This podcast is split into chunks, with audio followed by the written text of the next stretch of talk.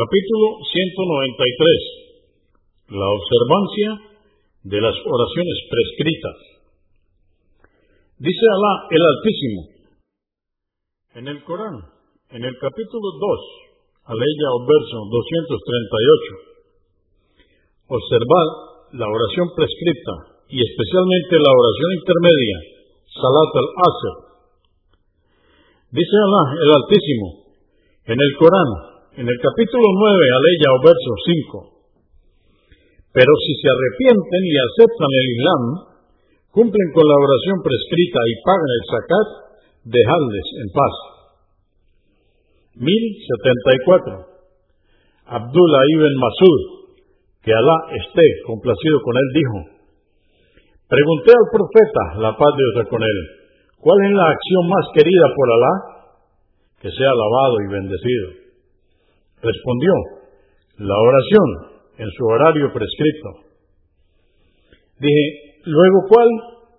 Respondió, hacer el bien y honrar a los padres. Dije, ¿y luego cuál? Respondió, la lucha por la causa de Alá. Convenido por Al-Bukhari, volumen 2, número 7 y Muslim 85. 1075. Narró Ibn Umar, que Alá esté complacido con él, que el mensajero de Alá, la paz de Dios con él, dijo, el Islam ha sido edificado sobre cinco pilares. Atestiguar que no hay más divinidad que Alá y que Muhammad es el mensajero de Alá.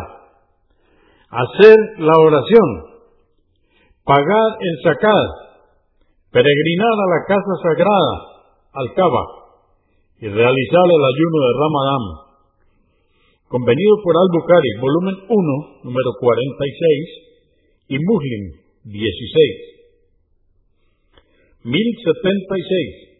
Narró Ibn Umar, que Alá esté complacido con él, que el mensajero de Alá, la paz de Dios con él, dijo, se me ha ordenado combatir a los idólatras hasta que atestiguen que no hay más divinidad que Alá y que Muhammad es su mensajero. Establezcan la oración y paguen el sacá. Si cumplen con ello, habrán salvaguardado sus vidas y sus bienes de mí, salvo en los casos establecidos por el derecho islámico y su juicio corresponde a Alá.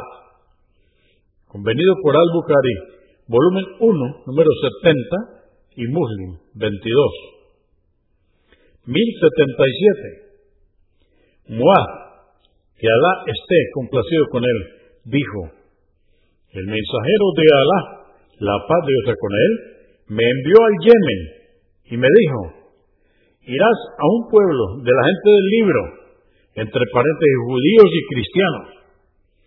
Invítalos a que atestiguen que no hay más divinidad que Alá y que yo soy el mensajero de Alá.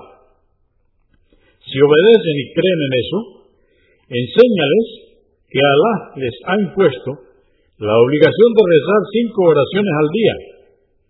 Si obedecen y lo aceptan, enséñales que Alá les ha impuesto la obligación de pagar el zakat, que se recoge de sus ricos y se reparte entre sus pobres. Ten cuidado con las súplicas de los oprimidos, porque no hay barrera entre ellas y Alá.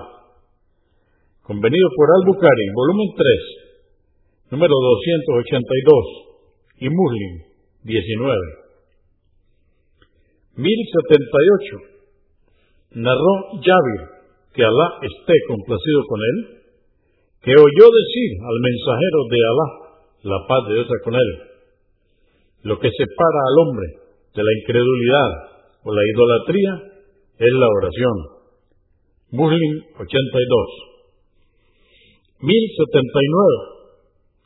Narró Buraida, que Alá esté complacido con él, que el profeta la paz de Dios con él dijo, el pacto entre nosotros y ellos es la oración. Quien la abandona ha caído en la incredulidad.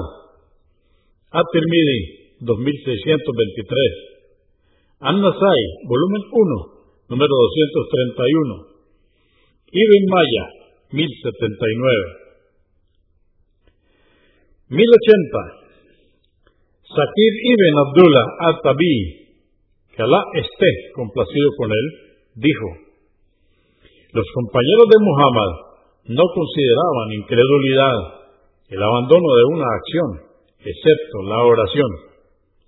At-Tirmidhi 2624 1081 Narró Abu Huraira, que Alá esté complacido con él, que el mensajero de Alá, la paz de Dios con él, dijo, la primera de las acciones por la cual deberá rendir cuenta el siervo en el día del juicio serán sus oraciones.